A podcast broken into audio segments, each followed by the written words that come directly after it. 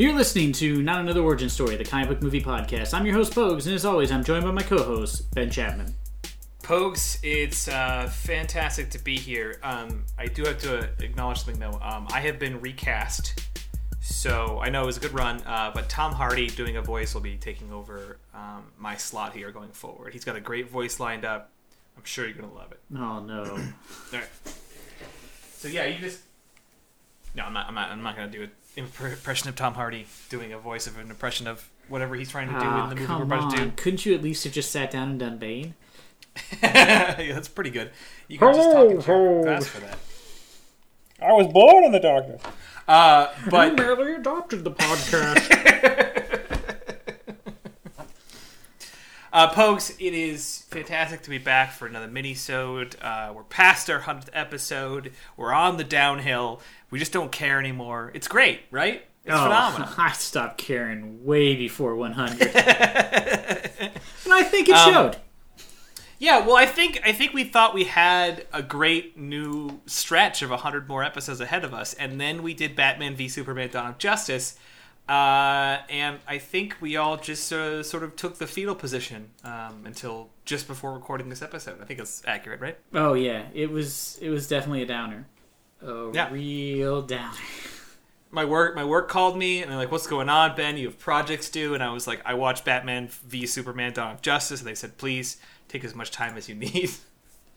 I mean, you would think a documentary about the landmark Supreme Court decision, uh, Batman v Superman, would have been more interesting, but it was it not. seemed a little it seemed a little full of themselves to give their their court case uh, a subheader called Dawn of Justice. yeah. Weird you see that in know- Supreme Court decisions. But, uh, uh, I'm going to I though I will say same number of senators in this as in a Supreme Court Yeah. trial. it's true.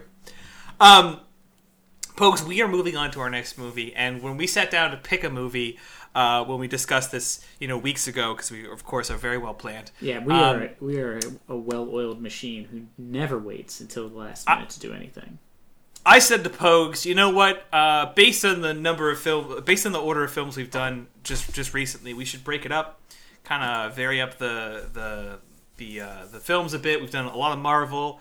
Uh, we just did a DC. You know, let's let's get off those two. Let's, let's put those two to bed. You know, and let's let's find uh, let's find an indie movie. Let's find something weird, some bizarre adaptation of a French comic book on Netflix. Whatever. Sounds great. Um, and that was until we started flipping through some ideas, and then you know, lo and behold, fast forward ten minutes later, and Pogues and I are gearing up to talk about Venom, um, the 2018 film starring Tom Hardy, uh, and also co-starring Tom Hardy whispering. I think I believe he does the voice of Venom in it. He I does. I, I- I mean, he's credited as, so I assume he's doing the voice. if I, if I read correctly, uh, because he had actually portrayed himself as a uh, as a as a twin or something in Legend, um, he was used to acting against his uh, a, a character also played by himself, which means that he woke up each morning and read the lines and recorded them, and then pl- had them played back to him while playing Eddie Brock um, to imitate, you know, when Venom talking to to him into his ear. Eddie Uh, Brock doing what I can only describe as one of the best American accents I've ever heard, and sarcasm. Yeah, it's like you know when you kind of are whining and you get you get you raise into that kind of like upper uh, upper octave, you know, uh, where you're just like I don't want to do this, you know, that kind of like that that lilt that you get up to when you're whining. Tom Hardy just sort of like got stuck there from the tra- from what, what I can tell from the trailers. I've Yeah, from the trailers, it sounds like somebody gave him the worst description of what a New York accent is, and then he was just Yeah. like, "All right, I'm gonna try it," and he failed miserably at it. Yeah, it's kind of like he watched um, Gangs of New York at like 1.5 speed. Yeah, he watched it on an airplane with like a broken speaker, and he was like, ah, "This is weird." I mean, if Daniel Day Lewis is doing it, it's got to be accurate. That guy does his homework. I did my research. I watched Gangs of, watched Gangs of New York. My Bluetooth was cutting out, so I don't know if I got all the audio correct. Also, it was a, it was an airplane edit, so I feel like I lost some of the film. also I was high, so I mean we'll we'll just see how this plays out. Um, I may be imitating Daniel Day Lewis or the crying baby next to me. so this film uh, was bizarre. I was trying to do some like tracking uh, of how this film came to be, and it's bewildering because this shifted around through so many different hands. Uh, uh, in the late '90s, this was being considered to be made into a movie.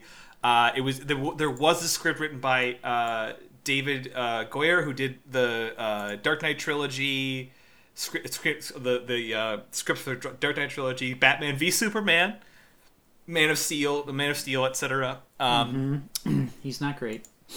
uh, as well as a bunch of video games like Black Ops. But uh, he wrote a version of this. There was like brief talk of using Topher Grace, Grace for the role because this was around the time that the Spider-Man movies were, you know, uh, well, this was actually before them, but um, as script script, script got passed around, this was around the time the Spider-Man movies were starting to take off. Uh, and then Spider-Man 3 wrapped in like what 2008 and they were planning to like move into a new one with Venom and they had all this like wound up. There's like 10 paragraphs on Wikipedia just trying to summarize this like passing of the script after this the original Spider-Man franchise, you know, came to a halt. Um, and then it died, and then it slowly came back as this weird passion project uh, between uh, Ruben Fleischer as a director and and Tom Hardy, both of which have claimed to be huge, huge fans of this character.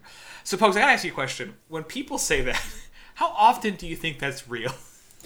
Uh, I feel like it, it means one of two things. One, they have no idea what it is, but there was a lot of zeros in the offer they were given. Or two, they are, and it's going to be terrible because of it. yeah. Um, because, you know, sometimes when you're a big fan of something, it doesn't necessarily mean you're a big fan of the things that the fans are a fan. You know what I mean? Like, you could be like, oh, I love Indiana Jones because I'm really into. Uh, Marcus Brody. He's my favorite character. So when I do my adaptation, Indiana Jones will be in the background. It'll be all about the bumbling museum curator. You know what I mean? Right. You could say I'm a big fan of like Captain America, but I really just like watch the Ultimates, which is which is read the Ultimates, which is fine. But it's like yeah, you may not have the uh, the the breadth of understanding of the character that that, that people may expect. Um, but Venom got put together, and all I could tell from the trailer and then later the reviews was that many many people got their hands in on this movie and every single one of them i think had a completely distinct idea of what this movie should be And and I, I feel like a part of the all the complaints we've we've read, the reviews all say the same thing, which is sort of it feels like some people thought this movie was supposed to be a comedy, and everybody else thought it was supposed to be a really serious film. And so it's really awkward when you're watching it because like it's funny one minute and then it goes to these like really like awkward tonal shifts. And now ribbing go, go ahead. ahead Sorry. Oh, I was just gonna say, is, and and I feel like that's that's all part of what I'm calling the Marvel paradox, which is Marvel has managed to, for the most part, in most of their films, allow for humor and like gut wrenching emotional scenes that fit together so well that that's what people expect all comic book movies to be. So all comic book, all other movies being made about comic books are trying to emulate Marvel without really understanding how they do it. So they make a movie and then they go back and they're like, we need to put jokes in it now, and then they just throw jokes at it like scattered like out of a shotgun, and they're like, yeah, that's good. Like there's no point to them. They just throw them in, and I think that's why there's way too many writers associated with this film. Yeah there's there's four scriptwriters and boy it's a fucking it's a fucking rogues gallery It's, it's what Um, four scriptwriters and two people with screenplay by credits, which Yeah, is it's a really lot. bad. Uh, but but I, I was going through. the scriptwriters are insane because the quick rundown is you've got three people writing writing this this this made the the core of this script. Um, Jeff Pinkner, who wrote on uh, the Jumanji movies and a bunch of TV shows like Lost and Alias and Ally McBeal. just just all shows that seem similar. sure. That Uh, dancing then- baby and a smoke monster, pretty much the same thing. then the the the fact that this man exists baffles me. Uh, a man who has script uh, script credits for Con Air, Gone in sixty seconds, and High Fidelity, and then oh wait for it, Kangaroo Jack. Um, I still Um, we were talking about this because you mentioned you, you wrote Con Air, and you came off of that and you were like, "Boy, what should I do next? Let me adopt a British romance novel by Nick Hornby." Because totally the exact same film. If you've seen High Fidelity, it's really bizarre. I I, I, I want to meet this man. Honestly, I just want to like I just want to have a chat with him. but I feel like in a way, me and this guy may have a lot in common because High Fidelity is one of my favorite books, and I love Con Air. so, yeah, exactly. That's what I mean. Like, so I'm like, oh no, I is think this, this guy and I I- was successful? well, this guy uh, might be on the same wavelength. Like, get you a man who can do both. But um, uh, the the last writer with credit has one of my favorite blurbs I have ever seen on IMDb. Uh, her name is Kelly Marcel. Uh, It says that she's primarily known for film and television, but started her career in musical theater with the UK version of Debbie Does Dallas, the musical. So there is two things that surprised me about that sentence. One, that a musical called Debbie Does Dallas exists, uh, and two, that there's it's so prolific that the UK adapted it. Well, I, I mean, they I could expect people to know what Dallas was. it is offensive to me that they didn't go like Debbie Does Cheshire. You know what I mean? Like uh, there's an opportunity. Well, I mean, like, really- Devonshire is makes the most sense. yes, thank you. You know, you got to stay with the D's. De- De- Debbie Does Downton. Uh, Yeah. was what I. Debbie does Downton Abbey. That would have been gangbusters. That thing would have sold through the roof. Longest running show in history. Eat that, Three Blind Mice. Um, but she apparently founded, co-founded a theater company with Tom Hardy, which is how I assume she got involved in this project. But even crazier is her IMDb credits, which include uh, Saving Mr. Banks, Fifty Shades of Grey, and a- an upcoming untitled Elvis Presley project. How does this happen? Like, how do we get the most motley?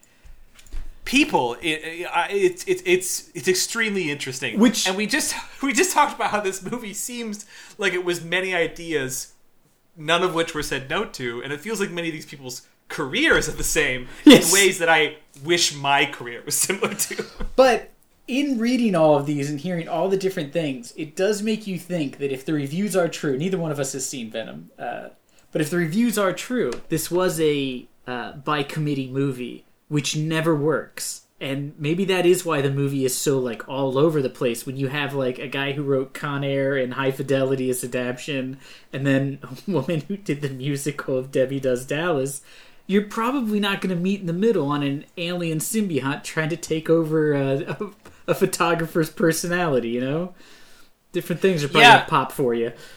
What's interesting is that in my head since i read so much so many articles and so many reviews that passed through my you know feed on the internet uh, i was convinced this was a gigantic flop.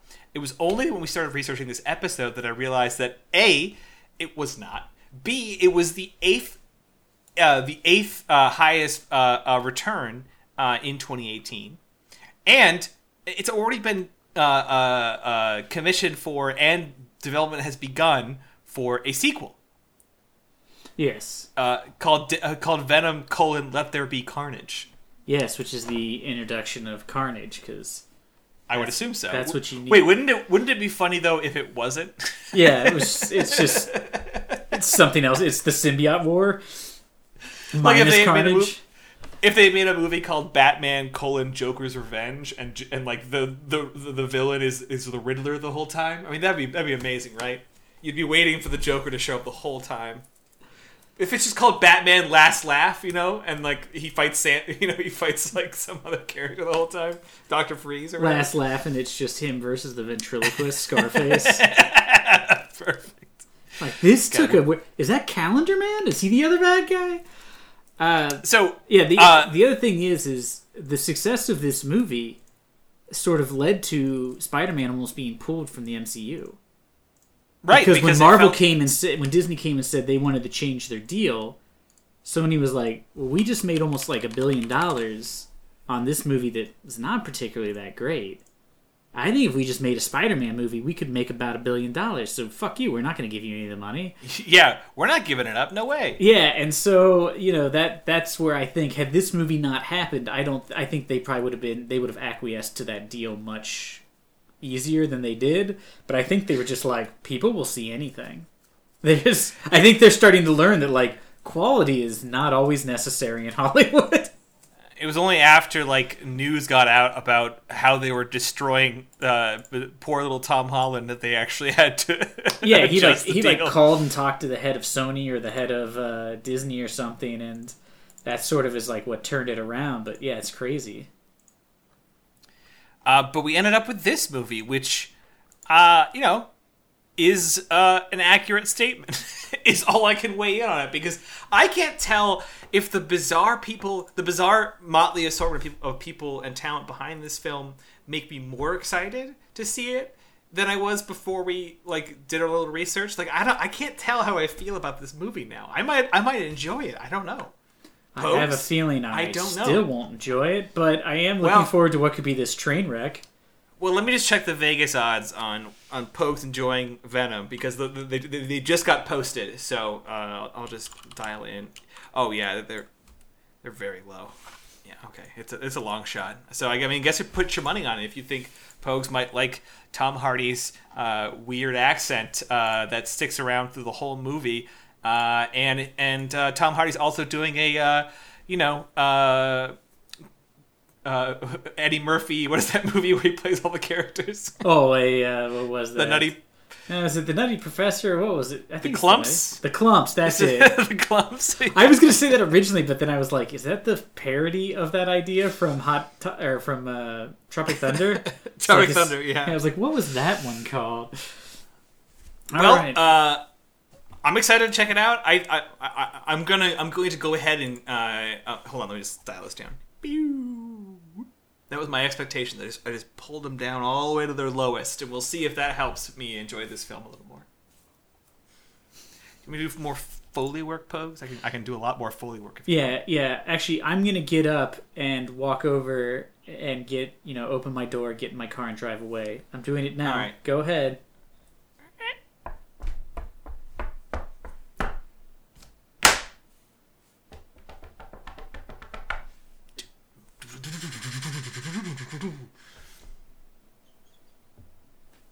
That's it.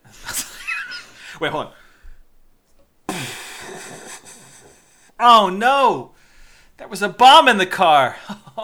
he, he didn't even see it coming. That was your bomb sound effect. I just I how do you do a bomb sound effect into a microphone and not ruin everyone's ears? I don't know how to do it. Plus, it was distant. You got pretty far. The bomb was faulty. Look, don't question me.